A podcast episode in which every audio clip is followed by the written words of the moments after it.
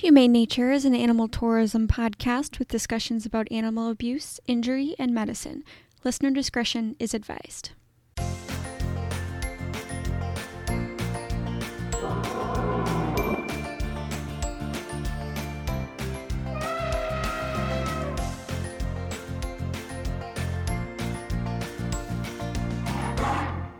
Welcome back, travelers to Humane Nature. I'm Stacia, your host, and uh, this week we are going to be discussing um, the Sweetwater, Texas Rattlesnake Roundup. Um, I want to go ahead and put another disclaimer at the beginning of this. This is a pretty graphic episode. Um, so if that is not something that you want to be interested in listening to, I think it is very important that we talk about it and talk about the dangers that it's it's posing to our wildlife down in Texas. But I completely understand if that's not something that you want to listen to today. So I will see you in our next episode. We will go ahead and start with some wildlife news from the past couple of weeks. First of all, conservation documents for 178 out of 334 critically endangered species in Australia. So that's roughly over 50%. Um, the endangered species and habitats. These documents failed to mention climate change in any of them. 53% did not mention climate change at all, not even to mention that climate change had an effect or didn't have an effect. It was just was not mentioned. And when it was mentioned, it was extremely brief and generalized and not aimed specifically at each species. So, this will limit what recovery efforts we will be able to do for these species later as information changes and science is updated about climate change in these areas. We won't have written down what needs to be done for these species and how climate change is affecting these critically endangered species in Australia. So, this is something that from now on, all conservation documents should have listed how climate change is potentially affecting these species and what we need to be doing in order to protect these species and their habitats. Second of all, a study in Pennsylvania in the United States shows that humans are driving predators and prey into closer contact in forests as they try to avoid people. So, in areas where humans have a higher density of population, they are driving deer into um, the habitats more closely to like coyotes and black bears and wolves and things like that. And that is potentially causing population issues that is potentially causing um, some behavioral problems between the two, you know, limiting food, limiting breeding, those kinds of things. So they do need to do some more studies, but this preliminary study is showing that predators and prey, um, particularly white tailed deer and coyotes, black bears, wolves, are being pushed into closer contact with each other because of humans in their area. Finally, 40% of wild deer, that's wild white tail white-tailed deer in four US states have been found to have antibodies for the COVID-19 virus, meaning 40% of these wild deer have had COVID 19, possibly spilling over from infected humans. We're not sure if they're contracting it from humans in the area or if it is now in their environment if they're like contracting it from nature. So, this creates the potential for reverse zoonosis from humans to wildlife and back again, meaning we can be giving wildlife COVID 19 and they can be giving it right back to us. So, that's a really big deal. We don't know how all these other species are reacting to COVID 19, if it's as deadly for them as it is for us. And this also increases the risk of new variants and potentially more dangerous variants as they are able to mutate in different forms of wildlife and then pass back to us as we get into closer contact with them. So, because of the Omicron variant that is spreading, um, travelers are advised to avoid non essential travel. Um, I know Canada and the US have put out statements. A lot of European countries have put out sta- statements, and I believe Australia as well. So, um, selfishly, guys, get your vaccines. Get your vaccines and your boosters. I want to travel again. I haven't traveled since 2019. I haven't left the country since 2019.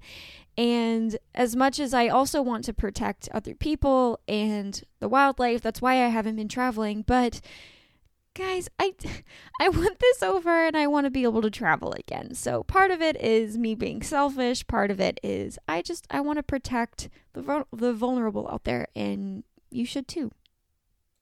So let's get into our topic today. We are talking about a rattlesnake roundup, um, a very specific one, the largest that occurs in the United States, located in Sweetwater, Texas. And I had kind of heard about this rattlesnake roundup, but I didn't realize how huge it was and how gnarly it was. Like, until I had researched into it. So, buckle in, guys. This is a big thing. This is probably going to be a longer episode, but there's so much information I wanted to share with you guys. So, this is the largest rattlesnake roundup in the United States. I'm honestly unsure if these types of roundups occur in other countries. I wasn't really able to find any data on that.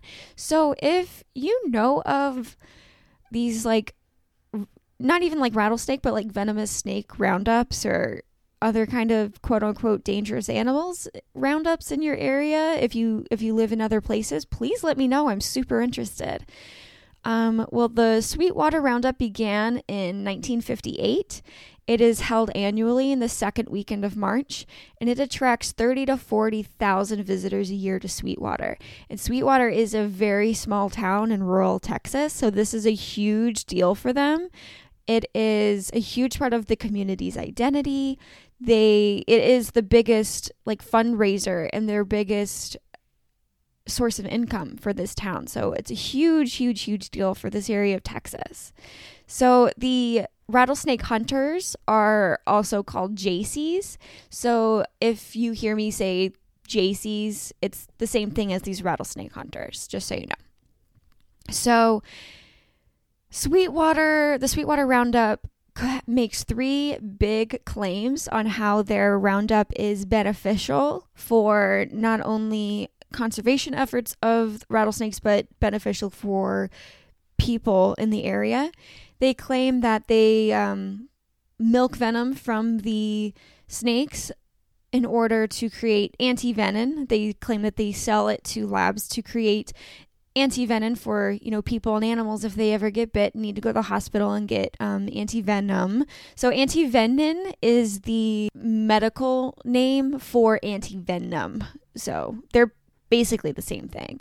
Um, and I know working in uh, veterinary ER hospitals down in Florida for a while, I did have to give anti venom uh, fairly frequently to dogs that had been bitten by rattlesnakes down there. So um, they also claim that this is a huge form of population control that they say that they desperately need, um, that they have just way too many rattlesnakes, and this is a way to curb their population. And they also claim that it is a big source of public education and educating people about the rattlesnakes in the area. However, if you look further into these claims, none of them are true. Shocker. Um, so, none of the seven venom labs, so there are seven venom labs in the United States that create anti venom and use um, snake venom to create different kinds of medications. Um, so that is a thing, but none of the seven labs in the US take venom from these roundups, not a single one. They use their own snakes in sterile controlled environments. So they don't know how sterile this venom is. They don't know what snakes they've come from. They don't know if they've become contaminated with something or if the snake was even sick.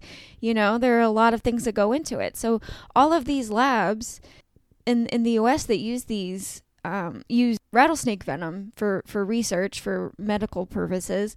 None of them take any snakes, any venom, any anything from the Sweetwater rattlesnake roundup. You know, me being a, a STEM major myself in college, I know from experience that laboratory techs and scientists in labs want a very controlled sterile environment, especially when they're working with animals. They want as few variables as possible when they're doing their research. Um, so there's no way that they're they're taking any of this. Um, second, due to predator prey relationships and high infant mortality rate, the population of these rattlesnakes would not be exploding in these areas. So the um, I'll briefly explain the predator prey relationship. Um, it's it's fairly simple. Uh, you can get really in depth into it, um, species by species, but basically, it's two like fluctuating line graphs, and as the predator numbers rise, the prey numbers will drop um, because you know they're being eaten by the predators, and then so they're high predator, low prey. And then, whenever the prey drops too low, the predators start to die off because there's not enough food.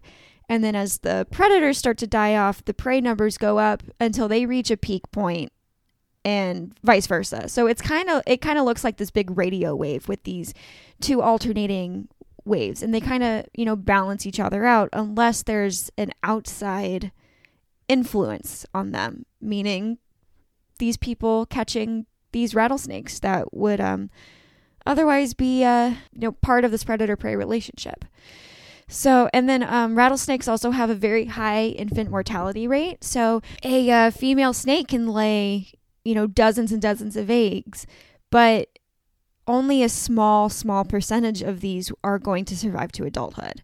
Um, uh, not all of them hatch. And then of those that hatch, very, very few of them survive very long. So that is why they lay so many eggs. And that's why so many animals out there will give birth to tons of young or lay tons of eggs because they know not all of them are going to survive. So that, you know, covers the population control. And as far as the public education, the education at this roundup is coming from the Jaycees, the hunters, instead of scientists. So you can imagine what kind of education they're giving people if you're trying to learn about the conservation of rattlesnakes from people who are paid to hunt the rattlesnakes instead of scientists who have actually studied them for a long period of time. So this spreads a lot of misinformation um, if you watch any you know videos on on YouTube about these, which I recommend for more in depth information if you're interested, I will warn you a lot of them are extremely graphic because they're showing what they're doing to these snakes in the background. Um, but they spread misinformation about breed, uh, snake breeding patterns. Um, they'll you know claim that the mothers will give birth to you know dozens and do- dozens of live young.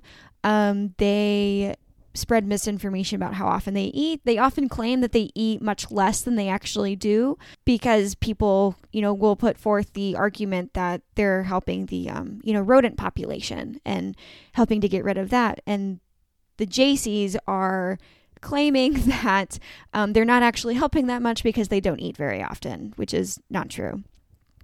They also spread misinformation about how they use gasoline um, in their environments, which we will get to in a moment. And they also spread extremely dated misinformation about how to treat rattlesnake bites. Guys, when you if if you ever got bit by a rattlesnake, I don't want to say when cuz very few of us will ever get bit by a rattlesnake, but if you are ever bitten by a rattlesnake, you do not want to one suck out the venom with your mouth and you do not want to tie off the area. You don't want to, you know, do the belt thing and and because what happens is yeah, it um will kind of keep the venom in that one spot. However, it will drastically increase the tissue damage to that area. So you are more like say you were bit on the arm or the hand, if you try to suck out that venom, one, you're introducing bacteria into this open wound. And how snake venom works is it keeps your blood from clotting. So you are introducing all of this bacteria into this open wound where your body is unable to clot right away, which can lead to really high rates of infection, some really gnarly infections, because the human mouth is disgusting, guys. It really is. And if you tie it off if you like try to limit the spread of the of the venom that venom is going to stay in your hand and your lower arm you are more likely to lose that hand because that venom is going to stay there and just eat away at that tissue um, rather than spreading so that it's like a lower concentration in a larger area and then get to a hospital to receive antivenom. So, but these are the things that they're teaching people that you want to suck out the venom and you want to you know use a, a belt or a tourniquet or whatever to to bind it off. Um, and this is causing a lot of issues. This is causing people to lose limbs and, and die from snake bites in the area. So, in Sweetwater, they have contests for the most snakes caught and also for the longest snake captured. So, the winner for whoever the, the Jaycee that catches the most snakes in pounds will win $800 in cash. And the person who catches the longest snake, so they physically measure every single snake that they catch, wins $400.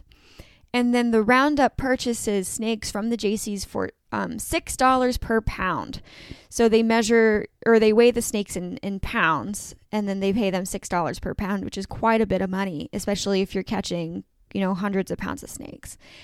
In 2016, the Sweetwater Rattlesnake Roundup alone took in 24,262 pounds or just over 11,000 kilograms of rattlesnakes in one year think of how many snakes that is that that they're taking from the environment. Like any person with any kind of conservation knowledge or biology knowledge knows that that can't be good. That can't be good for the environment.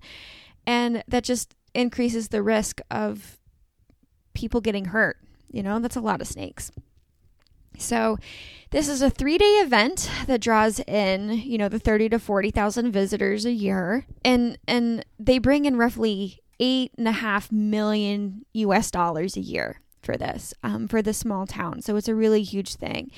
And this rattlesnake roundup contains a carnival, a beauty pageant, community dances, guided hunts, bus tours of rattlesnake dens, a gun, coin, and knife show, cook offs, and a flea market in addition to the skinning pit, which is the biggest attraction there. So it's not just about, um, you know, killing the rattlesnakes, but the skinning pit, which we will get to in a bit, is the biggest attraction and it's pretty disgusting. Um, but it's like this huge community thing that's centered around the killing of these rattlesnakes. So, these uh, Jaycees will slaughter and skin the snakes, which are all Western diamondbacks. So, the United States has two main um, rattlesnakes. So, they've got the um, Eastern and Western diamondbacks. Um, and, and in this one, we've got more than the two, but in this case, we're talking about the Western diamondback. Um, these are the rattlesnakes at this roundup. The skinning pit, the main attraction, um, you can pay $20 to skin a snake, keep the skin, and then take a photo. And how uh, snake's anatomy works, um, they will behead the snake. They will, you know, cut the head off with a machete, but the snakes still have um, electrical currents running through their bodies even after they've been beheaded. There's, you know, no way to know if they're still able to feel things or if it's just a remaining um, kind of muscle twitch. But after you kill a snake, whether by beheading or, you know, whatever else, snakes will still move around. And it's it's a pretty creepy thing to see. Uh, not gonna lie, I have seen it myself after having to euthanize some pet snakes and stuff in my life as a as a vet tech at um with working with vets that did um, some exotic animal care. But they will continue to move um, as if they're alive. And while they're still moving, they will skin them. Um, they will remove the skin all the way down the snake. And there's no real way to tell if that snake can still feel this. Um, but even if they can't, you're they want to skin them right away because it, it it's like skinning a snake alive, um, the way that it's moving. And I can't imagine um, wanting to do that. Um, some snakes are still alive when they're skinned if they haven't been beheaded yet, or, you know, that's awful. Um, most of them are decapitated with the machete. Uh, but what they do, they just have a chopping block for snakes. They chop the head off right before they want to get skinned, and then the snake is still moving around. The skins and the meat are sold at the show, um, at, at the at the roundup. And they also have these shows where the Jaycees will taunt snakes to bite balloons and things, which is just awful. They're cornering these snakes, and a snake will usually only bite as a last defense. A snake will always want to escape, first and foremost. And so these people corner these snakes, taunt them by shoving a big balloon in their face over and over and over again until the snake, you know, um, bites. It, it and then pops the balloon and it's this big event. So uh, all of that is pretty gruesome and, and awful. Most of the uh, Jaycee hunters use the gassing method in order to catch the snake. So let's talk about the gassing method. They will spray gasoline on snake dens to force snakes out of the dens because the snakes are suffocating um, inside. And the snakes are usually hibernating at the time of the roundup. So these snakes are hibernating in the dens. They spray gasoline inside to make the snakes flee the dens because they're being suffocated and then they are caught and brought into the to the roundup to the to the skinning pit. This practice of gassing is banned from many states and is extremely harmful to wildlife and the environment. So I'm sure you can imagine, but let's get into it. Um, gasoline makes the dens uninhabitable after, forcing remaining snakes closer to residential populations for shelter. So that, you know, probably further it further pushes this narrative that they have an over- overpopulation problem because these snakes are unable to go to the dens um, because they'd suffocate inside um, from the remaining gasoline, and they're forced to take shelter under people's um, like porches and and barns, things like that. And um, the state and local fish and wildlife are convinced they have a rattlesnake overpopulation problem in the area, but have not showed any evidence. They've not showed numbers, they've not done any studies. They're just kind of making this claim to allow this um, roundup to continue to happen.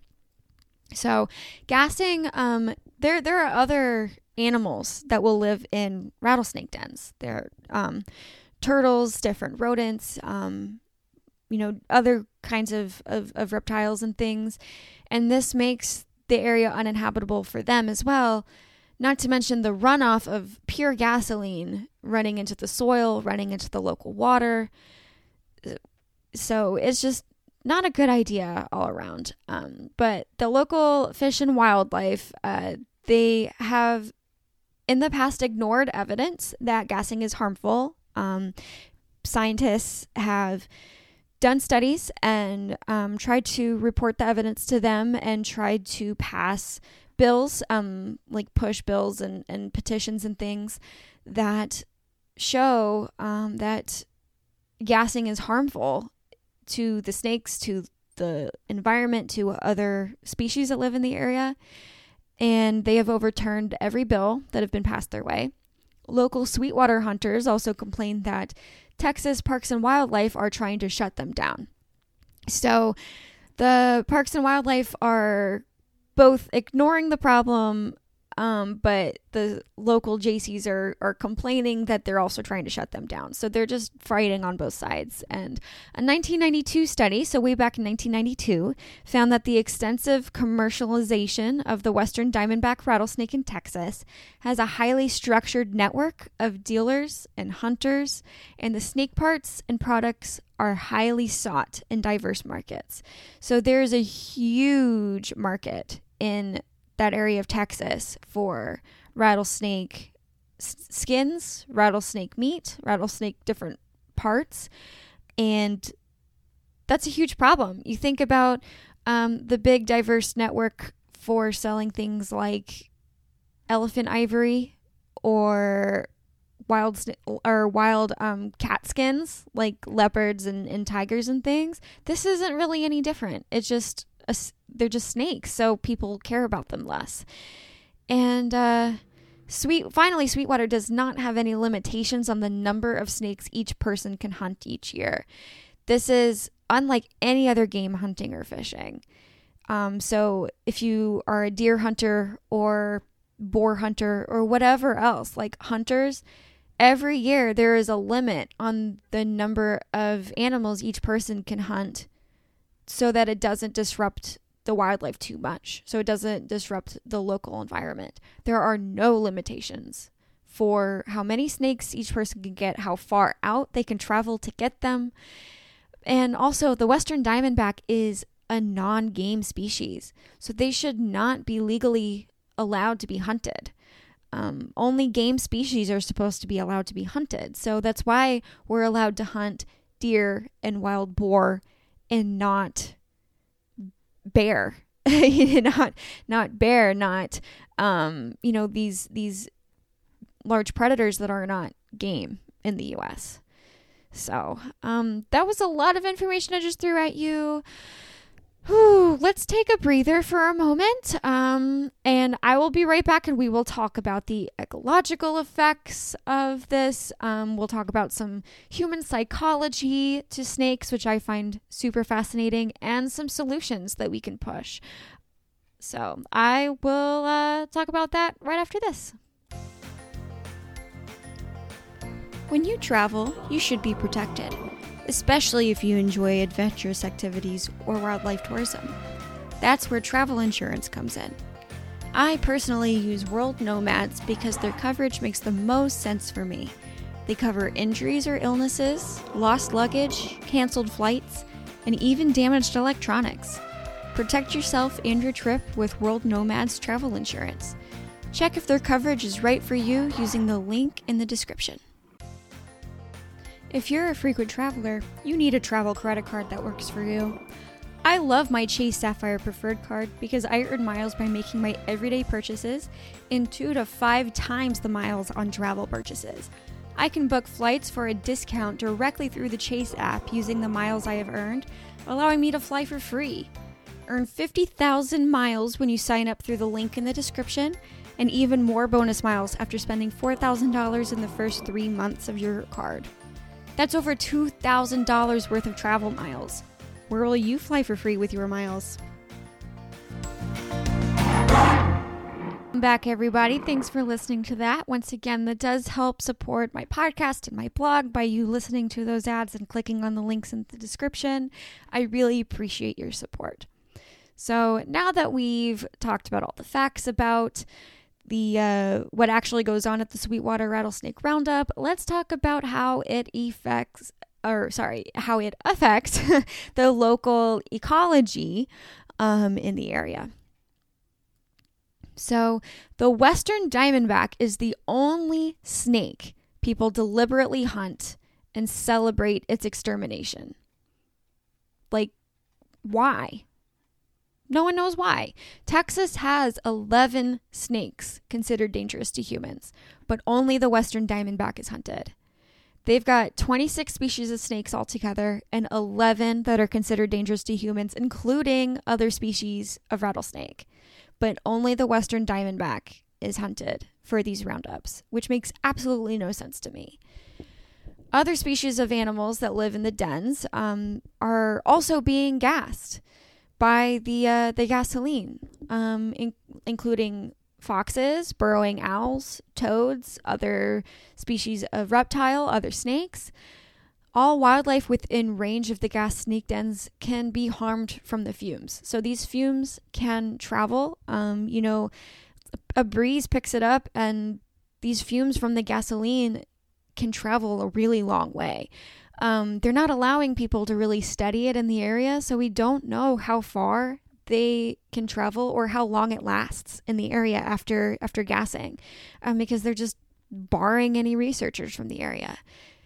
Um, gasoline runoff pollutes the local waterways. It's polluting, um, potentially polluting local crops and everything as well for for people. And removing thousands of pounds of snakes every year has to have a negative impact on the local ecology, but the the research in the area is blocked. So um, statements from the local Jaycees and officials show that annual hunting has severely decreased the number of snakes. So there are interviews that I um, read and and watched um, if they were you know videos doing my research for this and local hunters have admitted that there have been severely decreased numbers of snakes each year. Um, they're finding less and less every year, and in in the immediate area, which is resulting in hunters moving further out from Sweetwater to find them because they're getting paid to do this. Remember, they're getting paid six dollars per pound of snakes that they're bringing in, in addition to the top prices of eight hundred and four hundred dollars, depending on which price that they get. So, like, this is just crazy to me. Um, predators that feed on rattlesnakes can also suffer. So, predators that feed on the rattlesnakes can suffer from starvation um, because you're removing a huge portion of their food source, or poisoning from gasoline. Um, so, not all of the snakes that are gassed are going to be caught, some of them are going to get away. And if a, a snake being cold blooded has an extremely slow metabolism, has an extremely slow metabolism. So that gasoline can stay in its system for a very, very long time. So if you get animals such as roadrunners, large birds such as, you know, different kinds of owls and hawks and eagles, coyotes and king snakes, which is a non-venomous larger snake that eats rattlesnakes, they can suffer from starvation or poisoning from from these roundups. Rattlesnakes' prey can also overrun an area if the snake population is depleted. So think mice, rats, rabbits, lizards. Um, so remember that predator prey balance chart that I talked at the beginning? If you cause the predator numbers to severely drop, those prey numbers, the the rodents and everything are going to skyrocket because all of a sudden they have far far fewer prey. Um, they can cause huge problems with crops and wild vegetation and other animals in the area. So, for an example, um, rabbits and, and mice and things eat constantly, especially, you know, the, the herbivorous animals are constantly eating. And they can rapidly deplete the uh, vegetation, the grass, the local ecology in an area if if they're not being hunted, if they're not naturally being being hunted. So this can cause other animals to starve because there's not enough vegetation to feed all the animals in the area. They also cause a lot of issues with uh, local farmers with their crops. An adult rat can easily consume 25 pounds of grain in a year. Just one rat. And they can produce 10 litters of an average eight pups. That is a potential 80 baby rats from one adult female rat. So you multiply 80 new rats by the 25 pounds of grain each, and you got a problem. They're eating grain storage, they're eating the live plants, the live crops, and by consuming a single female rat, one rattlesnake can save a farmer an estimated 2,025 pounds of grain in a single year. Just one rattlesnake, one rat. However, the farmer does need to allow snakes around where the rats are, which the the grain silos, the um, their their crops and everything. For crops to thrive, for the local local ecology to thrive, the snakes do need to be allowed to be around because a snake is not going to eat your grain. A snake is not going to eat your corn, your wheat, your barley, your vegetables, whatever it is you're growing. But they will eat the rats and the rabbits and the mice that are consuming all of your crops. And not to mention the amount of disease that rats and mice can spread, especially. Um, I didn't know if you knew this, but plague yeah, bubonic plague is still a thing. It still exists and you can still catch it. There is a cure for it now, but that's scary as hell to me. Um, and hantavirus. So rats can spread disease to people, and they can spread disease to um, other farm animals like your your cows, your sheep, your chickens. So just having a few snakes in the area can rapidly decrease the amount of rats, the amount of damage caused by them to your farm. The Western Diamondback does cause the most bites in humans per year.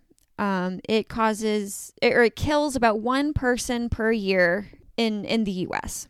However, if you look at the the actual numbers, 0.2%, not even a half a percent, so 0.2% of venomous bites result in death. And about half of these bites are considered dry bites, which means no venom is excreted. They, they just, you know, bite and release without venom. So 0.2% of people who are bitten by a venomous snake that is that has released its venom can die. Compare that to 20 people a year dying from dog bites in the US. So one person a year versus 20 in dogs. But we're not killing off dogs. Well, I mean, I guess we kind of are in, shel- in kill shelters and things, but we're not having these huge shows of dog roundups where we are slaughtering dogs and celebrating their deaths. That's, that's just not happening. And how many of these bites that are causing problems are happening during the hunting seasons? How many of these bites are occurring during these rattlesnake roundups? There's no data because we're not allowed to research it. They they bar and threaten people who are against them, um, against the roundups. They bar researchers and scientists, and we all know that something shady is going on when a scientist is uh, banned from researching it in an area. So just keep that in mind. This um, these roundups could also be causing guided evolution. That is a question that researchers have put out. Could stronger and more aggressive snakes be evolving because they're the ones that survive each year. So the um, weaker snakes, the um, the snakes less prone to biting, are the potentially the ones being caught, and the stronger and more aggressive snakes are surviving by getting away and then breeding, passing on those traits of, of aggression. Um, so that is also something to think about. So let's also briefly talk about the human psychology to the snake. So this dates back thousands of years. As long as people have been around snakes, there have been, um, you know, a human psychology to the snake. So due to religion, particularly Christianity, you know, you're talking about how Satan took the form of a snake in the Garden of Eden and tricked Eve into, you know, eating the forbidden fruit, and then they got kicked out, and that paints us that paints snakes as malicious and evil, and that sticks with you. You learn that as a young kid that the snake is evil. You can easily start to think that all snakes are, are evil. Um, different folklore um, throughout multiple different cultures and Hollywood. Think about movies like Snakes on a Plane or Indiana Jones or, you know, any of these other movies that are portraying snakes as evil and extremely dangerous and aggressive and all these other things, especially rattlesnakes. These this fear of snakes is passed down person to person they have done studies in the past. Um, I did learn about this a little. I am not an expert on it, but um, about how f- different fears and phobias, they are not sure how much of it is nature versus nurture, but how it is often traced through families. You know, um, they don't know if you can actually genetically inherit and inherit um, a um, a fear or a phobia of something, or if you grow up watching a parent, a sibling, whatever, be extremely fearful of something and then you learn that from them um, that being nurture um, so there are a lot of studies that go into that not just about snakes but about other huge phobias um, that people seem to have were snakes spiders deep water even clowns for me i'm terrified of clowns. Um, no idea where it came from, but um, there the psychology of phobias is extremely interesting. Um, but anyway, back to the snakes. Typically, this fear is based on misinformation. So, very rarely a person who knows a lot about snakes are afraid of them. They could be careful around them, they could be um, hesitant or, or cautious, but that's not the same thing as fear. Um, the misinformation is usually what drives the fear. And this fear drives events like the roundups, um, which questions whether it's about human domination over nature. Here, um, sorry if you could hear that. That was uh, Mr. Loki sleeping behind me. If you heard his little bell, um, human domination over nature, um, or human domination over you know just something dangerous. This intense fear sometimes even causes death, which is crazy. Um, so someone who's immensely fearful of snakes gets bitten by a snake, even if it's a non venomous snake or if it's a dry bite, there are many, many cases of fatal heart attacks that people suffer because they were bitten by a snake and they're just so fearful, even if there was no venom in that bite. At the Sweetwater Rattlesnake Roundup, young children often participate in the skinning and decapitation of the snakes. They often participate in this misinformation. So they learn the, these things extremely young and they grow up watching these things and then they participate as adults. So it is spread from person to person.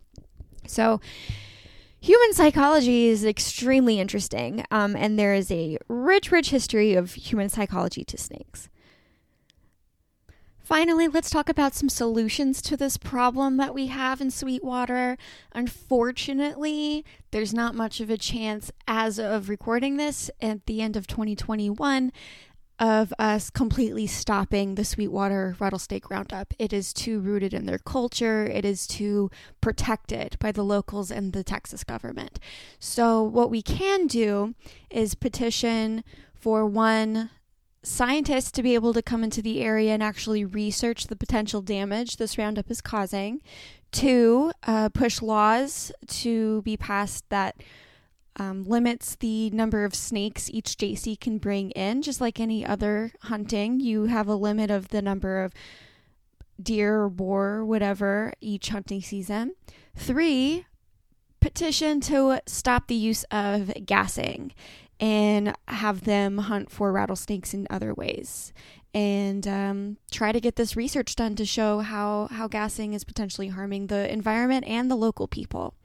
So, the more we can do that, the better. And uh, finally, if you are outside of the United States or outside of Texas and there's not really a way for your voice to be heard by the Texas government or the US government, just let people know what's going on. The more people we have on our side, the better, and the more change that we can do. To end this, um, I do want to read this poem that I found online um, that is called Rattlesnake Roundup that I thought was extremely interesting to. This poem was written by Greg Young entitled Rattlesnake Roundup. Each year I hear the commercial Come to the world's largest rattlesnake roundup. I consider taking the family to eat fried snake flesh, to marvel at handlers milking venom into jars. Neighbors tell me rattlers are not aggressive. You've lived here all your life, they say, walked right by them without knowing it. I think of how March is early snake season, how in June I will wade through waist high weeds, lift hay bales from the shadows in the barn. Weekenders flock to Sweetwater, Texas. I see them on the six o'clock news, families, dressed in shorts and sandals.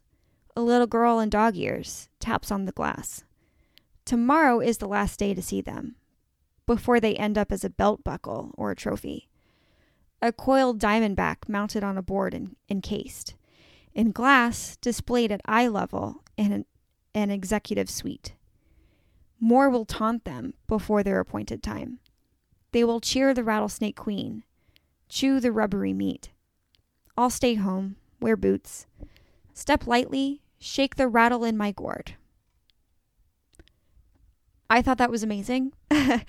I thought that really showed how you can overcome um, this kind of group psychology and and this uh, group fear of snakes and, and not participate in the slaughter of these animals and just common sense know how to avoid them and know that they're not inherently dangerous and um, you know wear your thick boots if you're going to be in their area and and they will more than likely run away from you so so just like my previous episodes where i ended by giving some uh, fun facts and fast facts about previously it was Asian elephants and then um, Chiang Mai, the city of Chiang Mai. Um, I'm going to give you some fun facts about the Western Diamondback. So maybe it'll help uh, help you if you're a little fearful of the snakes, which I totally get, um, especially with the misinformation out there and, and like I said, movies and things.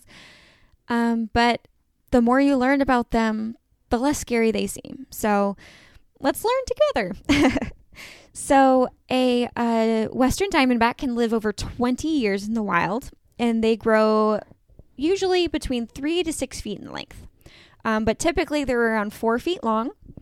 They grow based on food availability, which is very different compared to um, mammals, especially. So, in warmer climates where they potentially don't have to hibernate or don't hibernate as long and they have more food sources for longer periods of the year, they will grow longer um, because of food availability.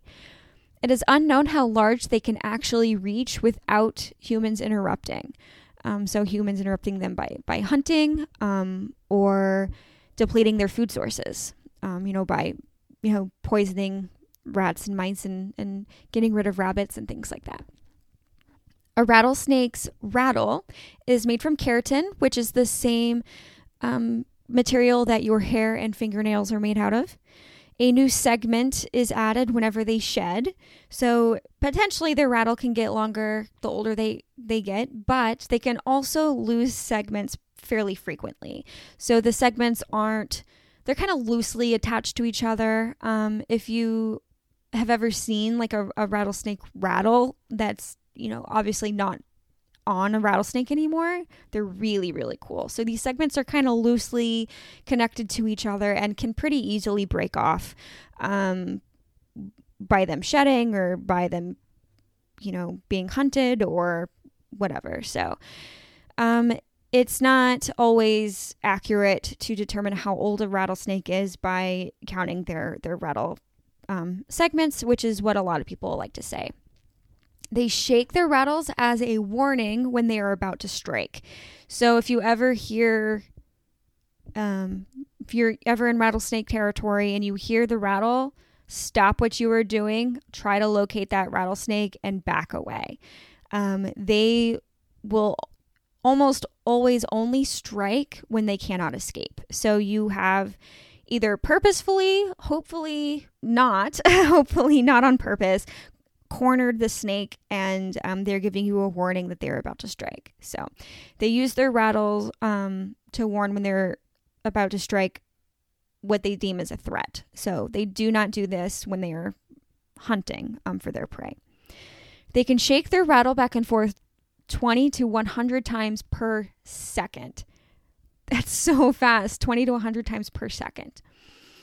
Um, and again, only used when escape is not an option from predators or other large animals. So that includes us, that includes like a horse or a cow that may be about to step on them. Um, and uh, rattlesnakes um, or the western diamondback give birth to live young, which is highly unusual for reptiles in general. Um, usually about 14, but they can give birth to um, up to 25 in early fall roughly every other year. So they typically don't give birth every year um, because it takes a lot of energy. It depletes a lot of their, you know, fat sources from food, and they could starve to death if they if they do it every year. When the snake is born, um, it is fully developed and independent. So they're born, they take off, they start hunting for themselves. However, they do follow their mother back to the same den during hibernation, typically. So if you find a den full of snakes, um, they will often be related, um, different generations of snakes. They are ovoviparia, viparous, sorry if I butchered that, um, which means they produce eggs that hatch inside. So rattlesnakes or the western diamondback do technically have eggs, like every reptile does, but they um, keep the eggs inside. The babies hatch inside, and they're kind of like they're not a hard shell egg; they're kind of like a jelly um, like fish egg almost. Um, they hatch inside the mother, and then the mother gives life birth. Um, they can survive two years without eating. Um, that, you know, cold blooded life. they can survive two years without eating, but usually eat either several weeks to a couple of months apart. So they will usually eat like once a month or once every other month or so, um, depending on food availability and how big they are. They use heat and smell to observe the world around them and to hunt. So they have very poor eyesight. They don't really hear the same way that we do. They don't hear um, like auditory wavelengths. They're um, what they see kind of temperature, which is really, really cool. So the temperature their temperature signals to the same part of their brain as sight. So when they are looking around at their world, the kind of infrared that you see in like in like movies and things are kind of overlaid what they're seeing. So they see both in like visual shapes and heat, which is really cool. Um, and they can also feel sounds um, in the ground um, instead of like auditory hearing them as we do. Um, the tongue flick that a snake does detects airborne poly- uh, airborne particles, and deposits them on a specialized organ called the Jacobson's organ um, inside their mouth, and that is how they kind of smell. Um, they're so smells how we smell is um, actually airborne par- particles from different things. And instead of having olfactory glands like we do and, and like most mammals do, the snake actually grabs these particles out of the air with its forked tongue and then deposits it on this specialized organ in their mouth. And that tells them what they are smelling, which is really cool. Their entire body is covered in one sheet of skin, um, and that's why you see a, an intact snake skin. And the skin is thickened and kind of wrinkled to form hardened scales. The scales create armor um, to help protect them from predators. It also helps increase their flexibility. So, the way that scales kind of move against each other um, helps in, um, a snake be flexible rather than like one if it was one hard scale um, all the way down it wouldn't really be able to move the way that that we see snakes move. Um, shedding is required for growth um, so they can shed up to six times a year and every time they shed they they grow a little bit. Their scales um, also help them camouflage themselves so how a snake looks is often determined by their environment. Um, you will see different snakes, like a green, you are not going to find a bright green snake in a brown desert and, and vice versa. So the Western Diamondback, in the Western Diamondback case, they're camouflaged to blend in with um, shadows, to blend in with rocks and, and sand. And it helps camouflage them from predators um, to hide and also from prey so their prey don't see them coming.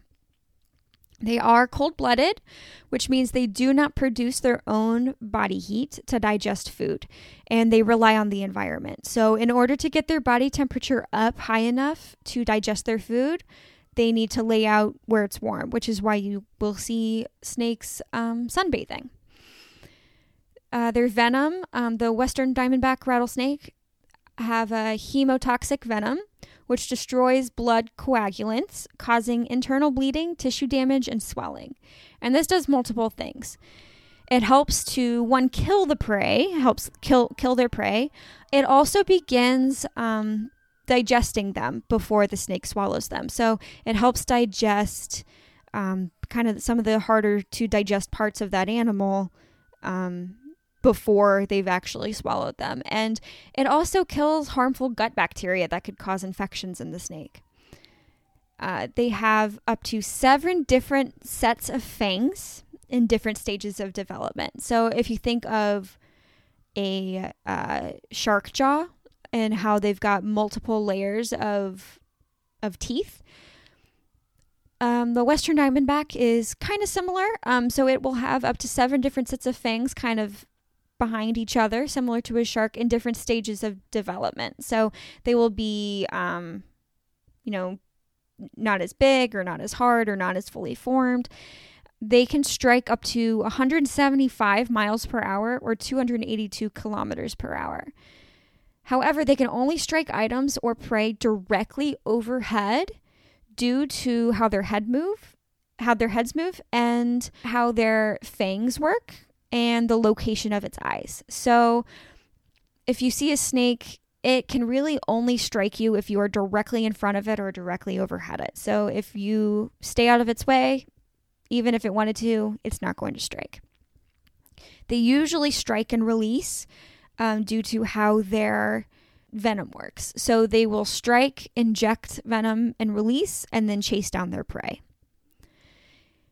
If you are visiting areas that have snakes, just snakes in general, it is very important to know what, especially the venomous snakes in that area, look like and where they live before hiking and, and visiting. So, this is especially important in the American Southwest, um, different parts of Southeast Asia, Australia, um, places with lots of snakes.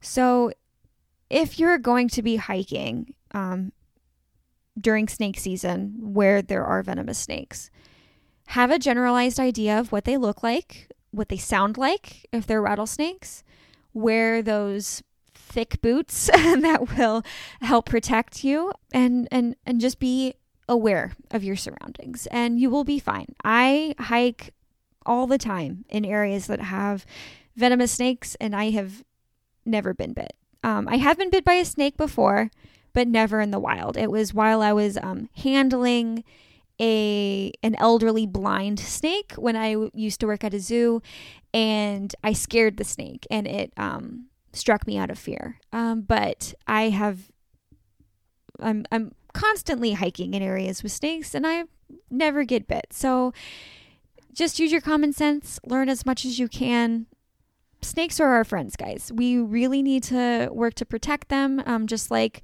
the cute, fluffy mammals that we all love and and see in wildlife commercials and things like that. So they're extremely important for generalized wildlife conservation. They're extremely important for local ecologies, and they deserve as much love and respect from us as any other animal that we love. So. Thank you so much for listening, guys. I will see you in two weeks, and I will talk to you guys about my one of my absolute favorite destinations to see wild snakes. So um, I'll let you guys guess where that is, but I will see you in two weeks.